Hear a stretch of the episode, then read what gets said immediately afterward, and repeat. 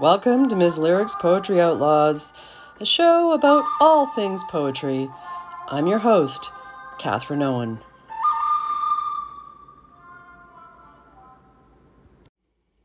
Okie dokie, it is 10 o'clock. I am later than usual. It's light. Uh, usually, I do my recordings and writing and reading in the poetic realm before I have breakfast. So, all my poems are written on black coffee and an otherwise empty stomach. But today, I don't know, I was just up early again and had this restless night, and I thought, I need to eat toast first. So, there you have it. Uh, this week, as well as our entrances and long poems, Instead of an homage, we have an openers. And the opener this week is the Poetics text, The Resistance to Poetry by James Longenbach.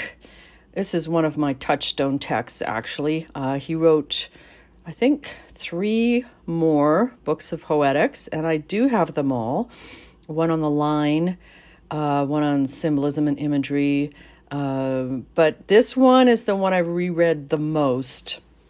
And recently I had a couple of poems accepted by the Fiddlehead, and they have a online uh, series called Stop, Look, Listen. Yes, with exclamation marks.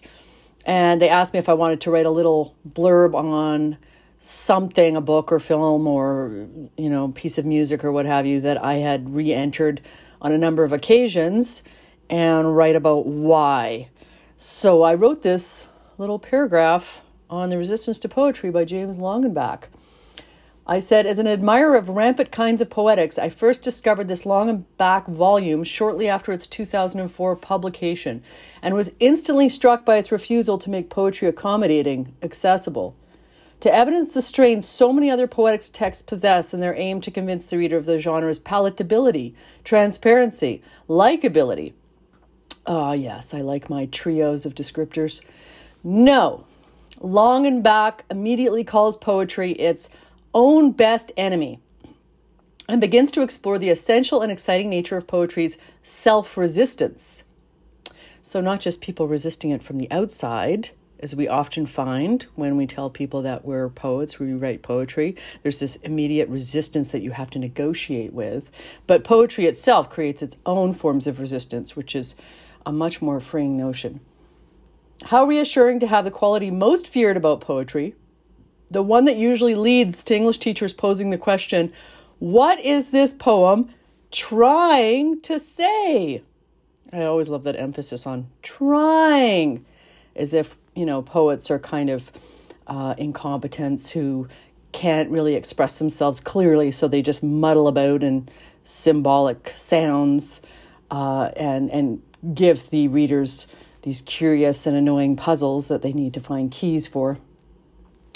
So, what is this poem trying to say? Lauded instead of vilified. Yes, to density, strangenesses, multiplicities of lingual experience.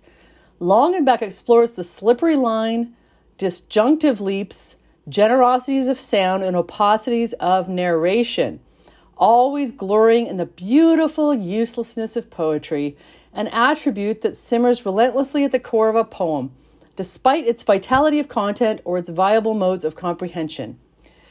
Check out this statement Poems show us how it feels to like trouble. Hmm, that's a very renegade notion. Uh, outlaws love trouble. Or this query if the resistance to poetry is the wonder of poetry, how do we prevent resistance from becoming a fetish? hmm, everything that's, you know, great and wonderful still has that capacity to tilt over into the dark side and become in and of itself uh, useless rather than meaningful. Deeply human and stylistically engaging, the resistance to poetry invites you to return to its reckless wisdoms over the years, to re inhabit the environment of awe and ineffability the poem thrives most wildly in. And James Longenbach died a couple of years ago, so this is what we have left of him his poetry and his important poetics. And I just opened the Resistance to Poetry randomly, and I saw that I'd bracketed a couple of sentences at the bottom of uh, page 56 in chapter 5. And he wrote, Language becomes a place where we live. And because we don't necessarily expect a poem to be useful in obvious or immediate ways, the language of poetry is liberated to create this potential space, hovering between the literal and the figurative. I love that notion of hovering. I was just reading Alice Fulton this morning, and she was talking about how in fiction, we're always anticipating the future, the evolution of the plot, what happens next. Whereas poetry is that hovering in the now, which is why it can frustrate and antagonize readers who are not familiar with the place it asks us to inhabit, the space of possible uselessness, um, potentially not leaving the present, uh, just hovering in that intermediate space and not asking for anything more. And then I went to my Canadian poetry shelf and I pulled out with my eyes closed a book. And it turned out to be the gorgeous hardcover Shared Universe New and Selected Poems 1995 to 2020 from Paul Vermeersch.